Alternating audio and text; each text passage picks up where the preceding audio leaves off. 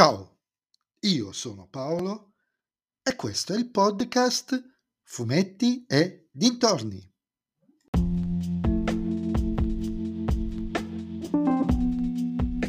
In questo nuovo episodio del podcast vi parlerò dello speciale Tex Wheeler numero 7, Presagi di guerra, che in sostanza è la seconda parte del crossover, non la seconda parte, diciamo un'altra puntata degli incontri tra Tex e Zagor, scritto da Mauro Boselli, disegnato da Alessandro Piccinelli, edito dalla Sergio Bonelli Editore.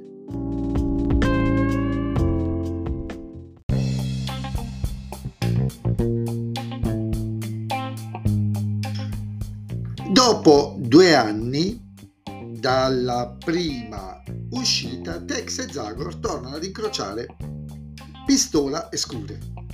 E il risultato per me è assolutamente insufficiente.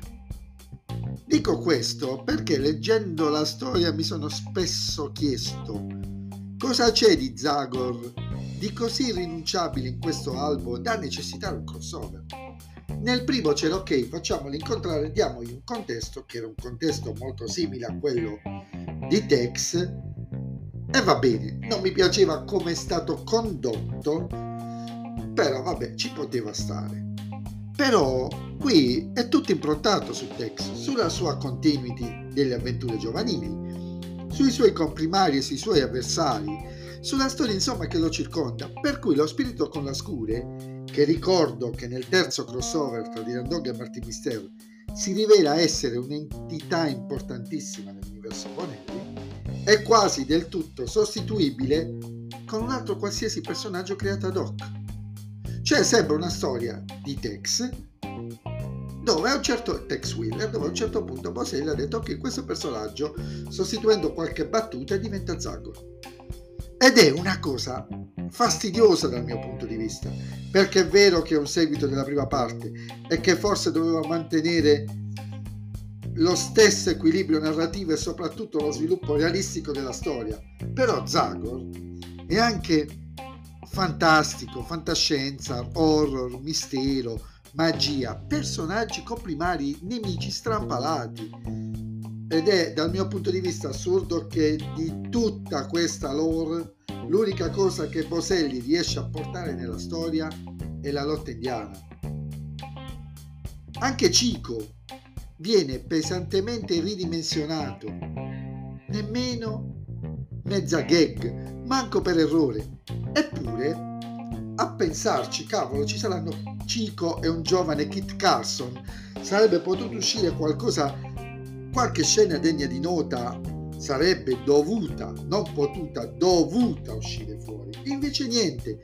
Anche lui, come Zagor, mi è sembrato un personaggio sostituibile e non caratterizzato come il Chico classico che tutti conosciamo.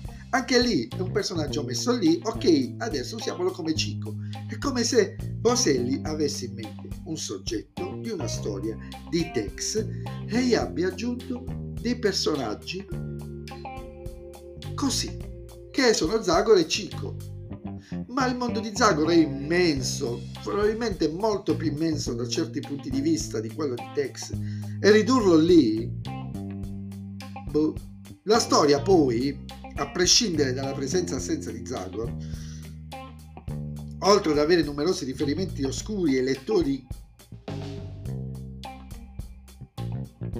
ai lettori solo di questo speciale, cosa che negli altri crossover Bonelli non succedeva, in Dylan Dog Martin Mister veniva spiegato il contesto, erano storie leggibili a sé, questa non lo è, e oltre a non essere una storia pienamente leggibile a sé, è frammentata, molto frammentata e risolta in maniera davvero spiccia. Salva l'albo, ma era già successo col precedente, devo dirlo, l'arte di Piccinelli.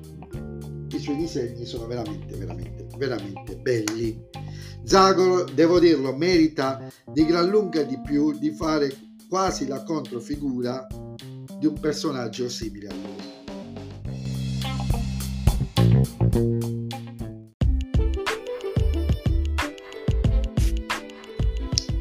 E anche questo episodio del podcast è terminato. Vi ringrazio per avermi ascoltato e vi invito ad ascoltare il prossimo episodio. Vi ricordo però che vi aspetto anche su Instagram, sul profilo Fumetti e dintorni, a dirmi cosa ne pensate anche voi di questo crossover.